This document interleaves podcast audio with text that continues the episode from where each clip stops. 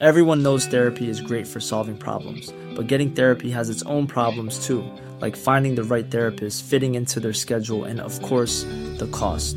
Well, BetterHelp can solve those problems. It's totally online and built around your schedule. It's surprisingly affordable too.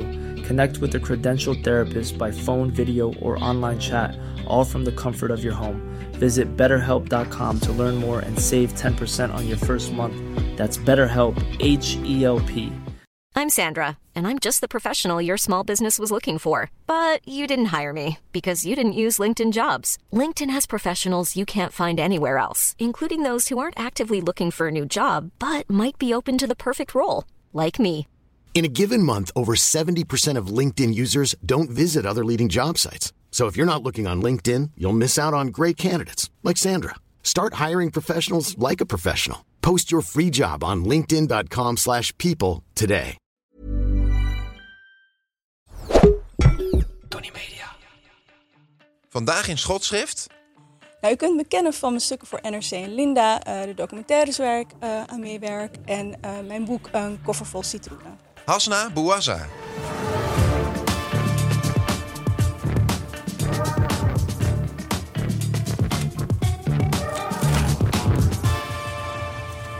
Denkend aan Holland heb ik als kind van gastarbeiders, maar ook als kind van de jaren 70, die de grote reis van Marokko naar Nederland maakten, dit land zien veranderen. Denkend aan Holland zag ik lange tijd, net als Marsman, de brede rivieren vormen. De kanalen waar we tijdens de lange, strenge winters weken op konden schaatsen. De uitgestrekte weilanden, appel- en perenbomen, velden vol mais klaar om geoogst te worden, dansend riet in de wind. Natuurlijk, ik hoorde het gefluister, ik kreeg het geroddel en het gescheld mee. Vuile Turk klonk het. Ik ben geen Turk, piepte ik. Dat is hetzelfde, bulderde het. Maar Nederland was een geordend land. Een land van wetten en regels, waar mensen zich braaf aan hielden en de overheid, voor zover we wisten, de regels ook naleefde. Een land waar corruptie niet bestond en bewindspersonen opstapten naar gemaakte fouten. Een land dat discriminatie publiekelijk veroordeelde, waar racisme, in weerwil van wat je op straat meemaakte, in het publieke debat taboe was en kroegpraat zich tot de kroeg beperkte. Het was het toonbeeld van tolerantie. Andere landen roemden de Dutch approach. Nederlanders waren een nuchter volk. Die lieten zich niet gek maken. Dat kleine, overtuigd democratische land aan de Noordzee, dat de dijken had beteugeld, als eerste softdrugs had gelegaliseerd en de onderbuik verbannen, ging in haar eigen grootsheid geloven. Onze traditie, onze cultuur en onze waarden, die horen bij ons en bij dit stukje grond. Die zijn zo mooi. Die hoeven we niet op te geven. Die mogen we niet laten verwateren. Sterker nog, we moeten ze versterken en uitdragen. Maar de nuchterheid maakte de afgelopen decennia steeds vaker plaats voor zelfgenoegzaamheid. Bescheidenheid voor arrogantie, de zogenoemde tolerantie voor onverhuld racisme. Want om de eigen beschaving, het eigen fatsoen en de eigen meerwaarde te vieren, bleek Nederland het nodig te hebben om zich af te zetten tegen de ander. En die ander, dat was de voormalige gastarbeider, migrant, allochtoon, minderheid, biculturele Nederlander. Er zijn veel termen gebruikt de afgelopen jaren. Alles om de ander nadrukkelijk niet Nederlands te noemen. Niet eigen, niet oorspronkelijk. De ander, mensen zoals ik, zo hoorden we tot in den treuren in politieke debatten en lazen we in artikelen, was niet aangepast, verwierp de Nederlandse normen en waarden en integreerde niet. Wij in Nederland, zo echode het, hadden al eeuwen gelijkheid tussen man en vrouw en homoseksuele stellen waren bij ons veilig, konden hier als eerste trouwen. En dat werd allemaal bedreigd door anderen, die van ver kwamen, vreemde kookgeuren en gebruiken meenamen en hier alles over wilden nemen met hun onaangepaste gedrag en enge geloof. Mijn primaire eerste gevoel is, la ze zelf op. Ga zelf terug naar Turkije. Pleur op, zou ik in plat Haag zeggen. We hebben in Nederland het recht om te demonstreren. Daar maken zij gebruik van. We hebben ook persvrijheid. Deze mensen treden die persvrijheid treden ze, treden ze met voeten. En laat ik het dan maar misschien meer als minister-president zeggen. En echt klip en klaar. onze verworvenheden, met onze verworvenheden, onze normen en waarden, is het alles of niets. Het is geen cafetaria-model. Een bedreiging waren wij van alles dat Nederland Nederland maakte. De democratie, rechtsstaat, seculiere samenleving, emancipatie en vrijheid. We werden overvoerd met omineuze reportages waarin gehoofddoekte vrouwen op de rug gefilmd werden als symbool van het gevaar. Gezichtloos, naamloos. Wat het verhaal was van die vrouwen, boeide niemand. Dat werd gretig ingevuld door politieke media die handenwrijvend ieder incident opbliezen en er heigerige analyses op loslieten. Wie er als biculturele Nederlander wat van zei, werd beticht van slachtofferschap en gemaand dankbaar te zijn. Gelijkheid propageren op papier is mooi en haar leven is wat anders.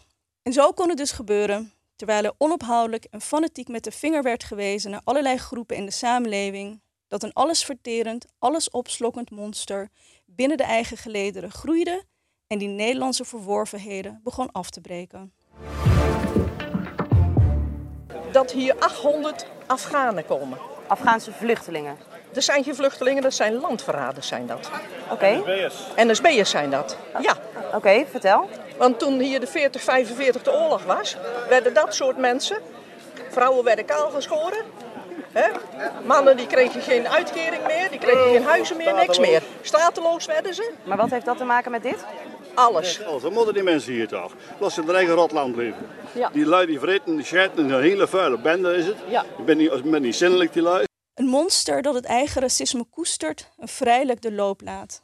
Een monster dat een verstikkende deken van verongelijkheid, eenkennigheid en xenofobie over het land legde en zich diep in de vaten van de samenleving nestelde. Mensen die hun racisme er ongefilterd uitboeren, ambtenaren in pak en stropdas die levens van onschuldige burgers kapot maken, politici die vreemdelingenhaat aanwakkeren, kamerleden die de rechtsstaat en democratie ondermijnen. Dat o zo aangeharkte Nederland blijkt helemaal niet zo ordentelijk en van de regels. Natuurlijk, de regels zijn er voor de ander. Voor zichzelf heeft de Nederlander genoeg argumenten in het arsenaal om de eigen wetsovertredingen en antidemocratische sentimenten te vergoeilijken of relativeren. Of het nu gaat om boeren die snelwegen blokkeren, ambtenaren die de wet aan hun laars lappen, kamerleden die het parlement ondermijnen of patjepeers die de boel oplichten. Het mooiste voorbeeld is toch wel Siewert. De snotneus zonder noemenswaardige prestaties op zijn konto, voor wie de media altijd de rode loper uitrolde. Siewert, die een glansrijke carrière opbouwde door Nederlands-Marokkaanse jongens weg te zetten als dieven en vluchtelingen als verkrachters. Siewert, met zijn lelieblanke huid, Nederlandse ouders, echt Nederlands, wel doorvoede wangen, bleek de grootste dief van allemaal. Eigenlijk is Nederland een land vol Siewerts, dom lullen, zakken vullen, dubbele maat, corrupt, likken naar boven, trappen naar beneden, naar de hulpelozen, de gemarginaliseerden. Altijd maar wijzend naar de ander, om vooral niet naar zichzelf te kijken. Niet uit racisme of islamofobie, wel nee, natuurlijk niet, om te benoemen. En dat benoemen komt stevast neer op een aanklacht van de ander. De migrant, de vluchteling, de antiracist, de anti-zwarte Piet-activist. Terwijl zij allemaal gecriminaliseerd werden, liet de zogeheten echte Nederlander steeds vaker trots zijn en haar ware gezicht zien. Racisme en ongelijkheid dierenwelig. Er is bar weinig acceptatie van de LHBTI-gemeenschap. Vrouwenrechten staan onder druk. Politici willen af van vluchtelingenverdragen en vinden mensenrechten, zo'n beetje het hart van een vrije democratie, maar overbodig. En wie hiertegen protesteert, wordt ervan beticht te polariseren. Denkend aan Nederland zie ik een land dat haar hart eruit gerukt heeft en vervangen door een ijskoude steen. Denkend aan Nederland zie ik verongelijkte types klagen over een onbetrouwbare overheid, stemmen op partijen die hen nog verder uitknijpen. Denkend aan Nederland zie ik hordes die hun menselijkheid doorgespoeld hebben en democratische waarden uitspugen.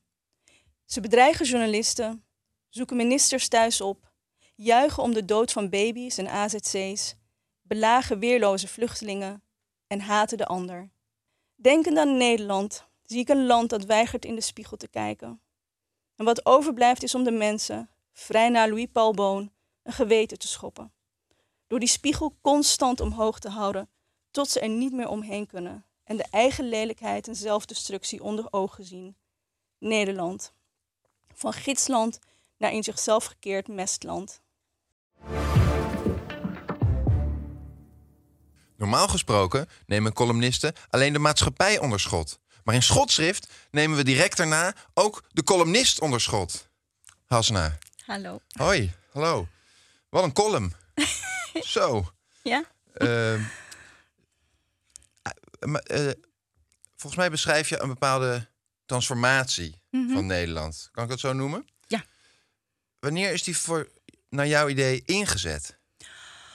Oei, dat is al lang geleden hoor. Het is ook ehm, eerst sluipenderwijs. Op een gegeven moment ging het steeds sneller. Ehm, maar ik denk dat als je terugkijkt, ik denk dat zeg maar de argwaan of het ongemak ehm, echt opkwamen eh na de fatwa tegen Rushdie. Mhm. Waarbij, ehm, nou ja, er, wa- er waren mensen in Nederland met een biculturele achtergrond, dat heette toen nog geen biculturele achtergrond, Mhm. eh, die ook boos waren over het boek. En in Nederland waren er toen mensen die zich realiseerden: hé, hey, wacht eens even. Er zijn hier mensen die wonen onder ons met een hele andere ideeën over vrijheid en eh, eh, literatuur, noem het allemaal op. En ik denk dat het toen langzaamaan opkwam. En vervolgens is er natuurlijk heel veel gebeurd eh, sindsdien. waren er allemaal van die eikpunten. Maar ik denk, politiek gezien zijn er gewoon op, het wereld, op wereldniveau allerlei dingen gebeurd. Die hier in Nederland natuurlijk ook een weerklank hadden. Of het nou eh, het integratiedebat was eh, dat eh Bolkestein entameerde. Of de aanslagen van 11 september. Moord op Theo van Gogh. Ehm, dat droeg allemaal bij aan een verharding, aan toename van argwaan ehm, en van een soort van politisering van gemeenschappen in, in Nederland. Klinkt allemaal heel zwaar, denk ik, hè? Nou, je, bent absoluut niet verplicht om het allemaal luchtig te houden. Wat mij betreft. Mhm. Hey, en ehm, eigenlijk heb je het dan eens over een bepaalde maat van bewustwording. Mensen gaan zich bezighouden met iets waar ze misschien voorheen niet mee bezig waren. Ja. Is daar, zou daar niet ook een tegengestelde beweging eh, bij eh, een rol spelen? Dus dat eh, enerzijds mensen bewuster worden van de mogelijke spanningen... of ze gaan eens ineens nadenken of ze worden misschien opgejut. Mhm. Terwijl anderzijds xenofobie natuurlijk ook groot kan zijn als het nog onbekender is. Dus is er niet ook een beweging gaande van dat een heel groot deel van Nederland juist inmiddels wel meer wendt aan eh, samenleven met andere culturen? Ja, nee, zeker. Absoluut. Absoluut. Maar eh, je ziet het. Ik denk, zeg maar, je ziet het niet eh, terug in, in de politieke sfeer.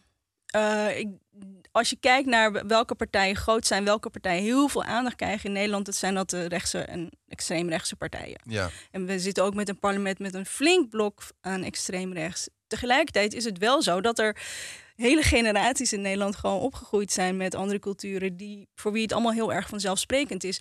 En het is ook wel zo dat ik in deze column heel erg ehm, richt op ehm, nou ja, het, het racisme en de xenofobie, maar er, er, is een, er is gewoon een enorme verharding in Nederland. En die is niet alleen gericht tegen mensen met een andere achtergrond, wel heel erg ook. En ik bedoel, dat is politiek, is dat winst als je je daarop richt.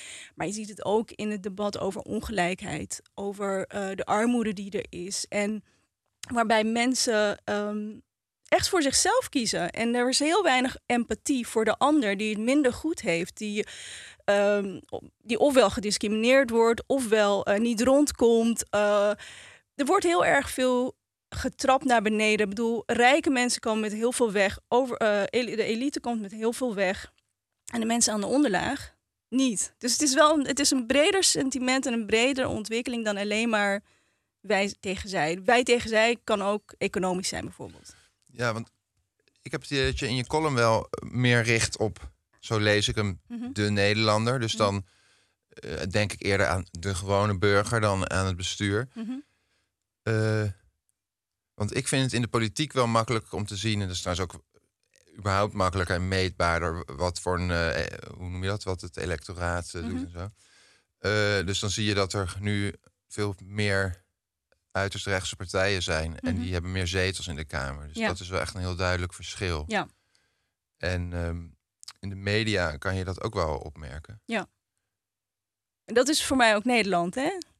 Ik bedoel, als ik het heb over Nederland, dan, dan gaat het voor mij niet over iedere individuele Nederlander. Integendeel, bedoel, er zijn heel veel leuke mensen en die, weet je wel, dat, het- maar het gaat om het, ehm, om dat wat overheerst. En dat is in de politiek, in de media inderdaad. En wat je echt meetbaar en voelbaar ziet. En de discussies die er elke dag zijn. ehm, en die zijn niet prettig. Ik, het is denk ik, het is niet prettig om te zien dat mensen juichen om de dood van een onschuldige baby. Het is niet prettig om te zien dat mensen, jongeren met bierflesjes, eh, naar totaal weerloze vluchtelingen gaan en ze bekogelen. Ik bedoel, wat hebben die mensen dus aangedaan? Dat is gewoon niet fijn. En dat is wel, het is, mensen worden heel kwaad als je dat benoemt.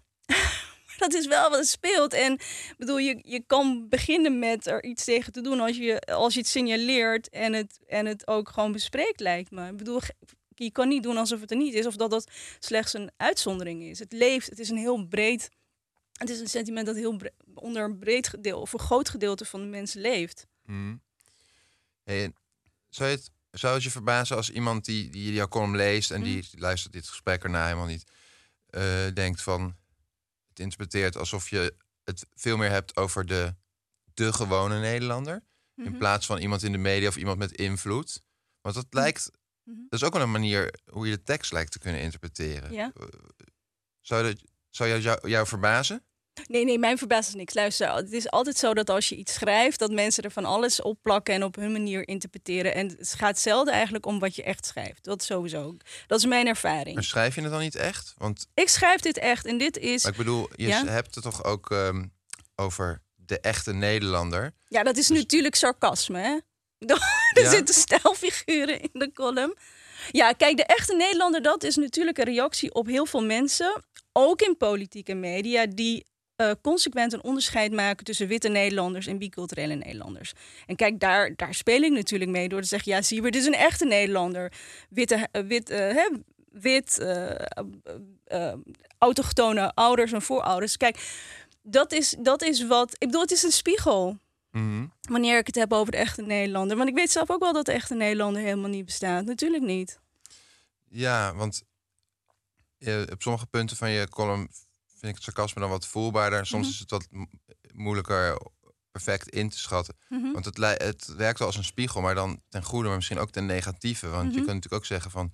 waarom is Siewert van Liende eigenlijk eh, als voorbeeld genomen de echte Nederlander... en niet, Ja. en niet eh, Humberto Tan of Ja. Eva Jinek? Ja. Waarom zijn die nou, niet omdat meer Siebert, ja, een voorbeeld? ja, nou, omdat Siebert, kijk, Siebert heeft iets heel naars gedaan, hè? Iets fenomenaals. Hij heeft de staat opgelicht, mensen opgelicht. Maar wat het met is met Siebert is, hij wordt daar alleen op afgerekend. Hij is een individu. Als Siebert een Marokkaan was, of een Turkse Nederlander, dan was de hele groep, dan was de hele gemeenschap erop aangesproken. Dan was, dan was, het, dan was zijn daad geculturaliseerd. Voor algemeen, ge- eh, en veralgemeniseerd. Voor de, dan hadden we er allemaal ons over moeten eh, verklaren, afstand van moeten nemen. En dat is in het geval van Siewert niet. Siewert is een individu. En als bicultureel in Nederland ben, ben je heel vaak niet gewoon een individu die verantwoordelijk is voor wat eh, hij of zij zelf doet. Nee, je sleept er een hele groep mee. En, die, weet je, en dat, is, dat is waarom ik dat doe. Ik vind het soms leuk om dingen een beetje zo te Ja. ontleden, weet je, om, Mhm. en eh, wat mij betreft niet heel politiek te maken ook Mhm. of zo. Dus ik vind dat interessant. Dus Mhm. ik begrijp wel dat je, eh, het is heel makkelijk voor mij om in te leven in dat je eh, iets tegen, tegenwicht wil bieden aan, Mhm, hoe noem je dat, discriminatie of generalisatie, et cetera. mhm. Maar soms lijkt het weer heel zwart-wit te worden. En dan vind ik interessant van, waar, waar is dat kantelpunt of wat is de grens? Want Ja. je wil ook gewoon kunnen praten over een groep mensen, gewoon om Ja. welke reden dan ook, Ja, toch? Van, ja, eh, eh, en soms heb je misschien heel specifiek van, Mhm. oh, in die wijk is een grote groep Molukkers. Dan zeg je gewoon precies. een achtergrond. Ja. Maar als je het hebt het over is- migranten, of hoe jij het eh, Mhm. willen noemen, Mhm. Dat moet toch wel eens gewoon eh, Ja, maar benoemd kunnen ja, maar natuurlijk kan dat ook. Nee, maar weet je, het, is, het gaat ook, om de manier waarop dat gebeurt, eh, de intentie waarmee dat gebeurt en, eh, en het doel wat je ermee hebt. Kijk, als jij aan mij vraagt, hey, waar kom je vandaan eigenlijk, waar ben je geboren, is dat voor mij helemaal geen punt.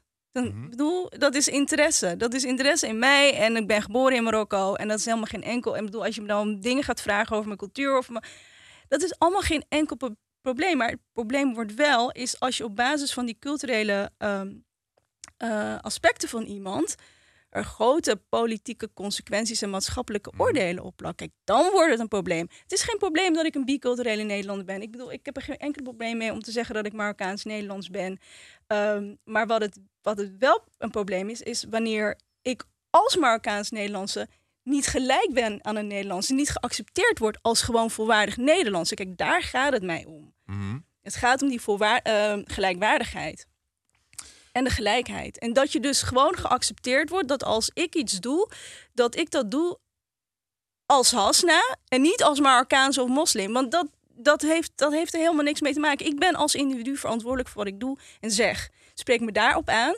Zoals jij natuurlijk waarschijnlijk, daar ga ik blind vanuit, niet aangesproken wordt op je wit zijn. Je bent een man, je bent eh, Willem en je Eerlijk doet gezegd dingen. Word ik er wel Ja, tegenwoordig, ja. aangesproken, maar ik Ja. begrijp wel je punt. Ja. Ja. Ik bedoel, dat is, dat is, en dat is.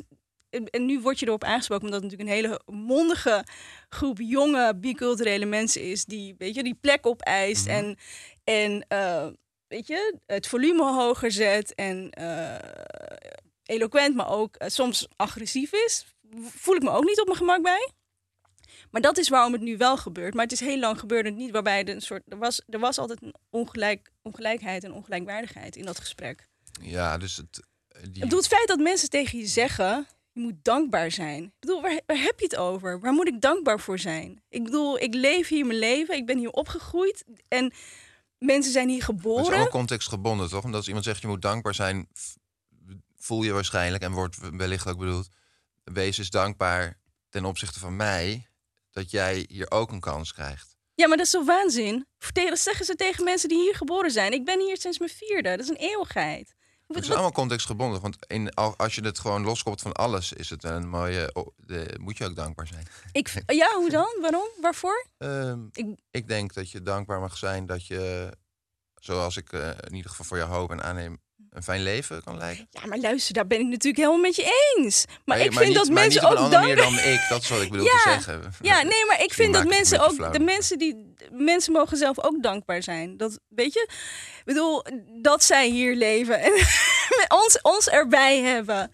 Zijn er wat jou betreft bepaalde thema's, als je die genuanceerd eh, benoemt, Mhm. die ook wel echt structureel zijn, die, die voor een soort cultuurclash zorgen, wat, wat, wat opgelost zou moeten worden? Oh jeetje, dan vraag, vraag je want. Je ziet soms van die Ehm. tegengestelde bewegingen. Bijvoorbeeld dat ehm, je schreef ook in je column op een gegeven moment dat er steeds minder eh, acceptatie is van LHBTI. ja, ik zag laatst nog best wel schokkend overzicht in Nederland dat de acceptatie schrikbarend is, schrikbarend laag. Maar er is ook weer een beweging dat veel mensen zeggen van onder, onder gelovige immigranten Ja. is ook heel veel. Ja, en juist Ja, dat- was er voor die tijd meer acceptatie. Ja, dat zeggen ze graag. Maar als je kijkt naar eh, de opkomst van witte conservatieven en christelijke conservatieven die hun eh, weerzin eh, tegen vrouwenrechten en weerzin tegen LHBTI niet onder bank of stoelen steken, dan denk ik dat we daar nog echt heel veel ehm, werk te doen hebben. Ehm, en zie, ik bedoel, zie je is dat ook, als ik dat zo mag vragen, Ja? zie je dat ook als een eh, voorkomend probleem onder mensen met een, met, ja, ik denk wel meestal een moslimachtergrond, dat dat op hele gespannen wordt- voet staat met de wordt steeds conservatieve inhoud van het geloof? Dat wordt steeds gezegd. Ehm, de, wat ik om me heen zie is heel veel acceptatie juist. Eh, een hele eh, vanzelf heel veel. ehm, in, nou ja, dus de term intersectionaliteit. Er is heel veel eh, onderlinge solidariteit en acceptatie, omdat ze weten dat mensen weten samen dat zij aan de kant staan van de klappen. Maar tegelijkertijd is dat er natuurlijk wel. Ik ga dat niet ontkennen. Is dat, kan je dat, ga ik dan te makkelijk, is dat te vergelijken met een groep uh, Wilders supporters? Dus onder Marokkanen Mhm. zitten ook uh, hele agressieve jongens of gasten die, uh, die een hele, hoe noem je dat, hele Ja, weet kijk niet- hebben ja. op omgangsnormen. En, en die zijn soms ook heel vocaal. En die zie je op al die filmpjes en Ja. die staan ongelooflijk Ja, ik weet niet of, dat, of je dat meteen conservatief noemt of gewoon asociaal hufter gedrag. Ik bedoel, want heel vaak hebben die jongens doen niks aan het geloof. Hè? Ik bedoel, ik denk dat heel vaak ook alles wordt geïslamiseerd, terwijl het gewoon heel vaak asociaal onopgevoed gedrag is. En, ehm, maar natuurlijk zijn die er en die zijn, die zijn heel vervelend en die vind ik ook vervelend. En, maar daar spreek ik me ook tegen uit.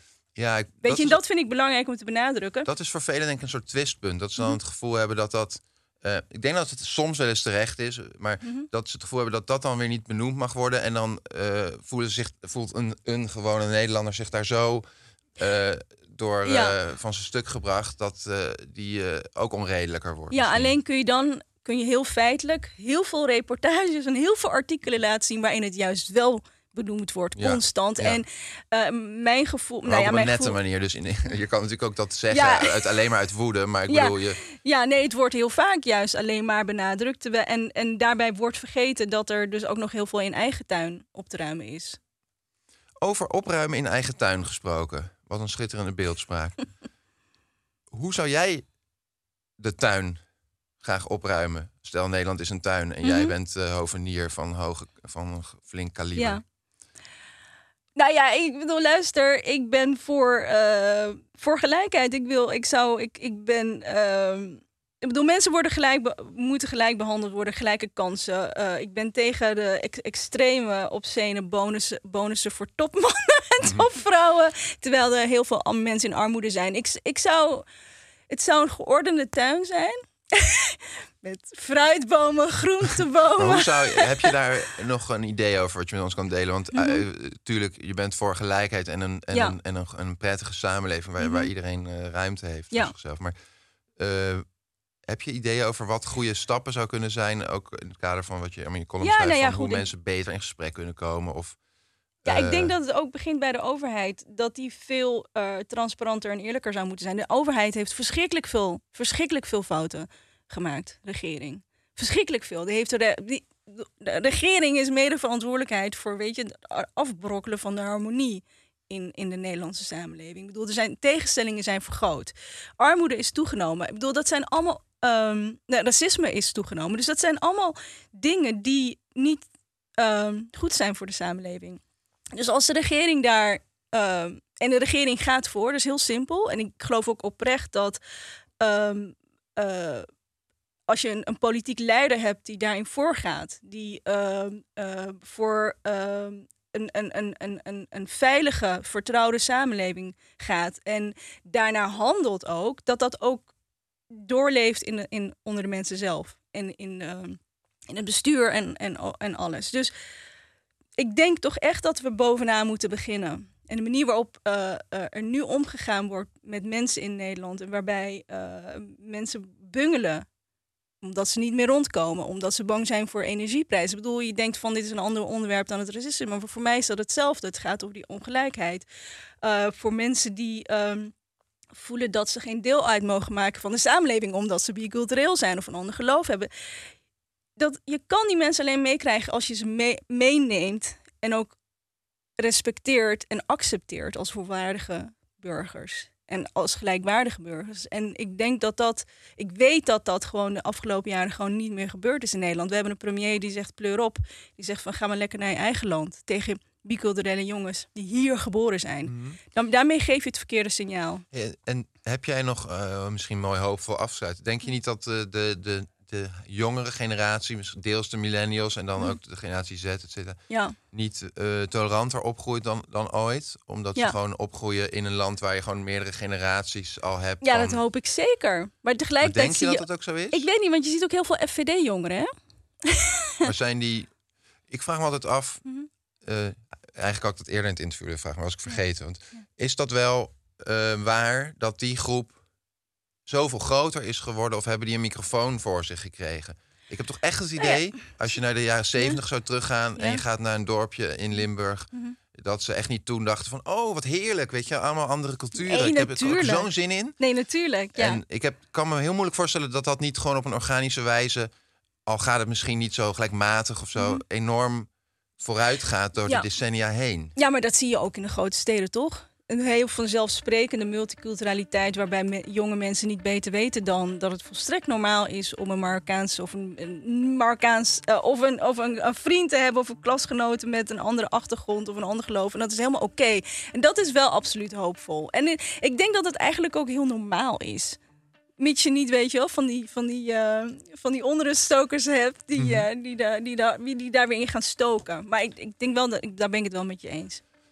Ik zeg het al vaker, schotschrift altijd afluisteren, helemaal tot het einde. Want dan krijg je altijd nog een schitterende, hoopvolle gedachte mee. En blijkt het allemaal toch net wat minder afschuwelijk te zijn dan eerst gedacht. Eh Hasna, hartstikke bedankt voor Ja, het gesprek. jij ook. En eh, je hebt het hartstikke verduidelijkt, je ideeën. Dankjewel.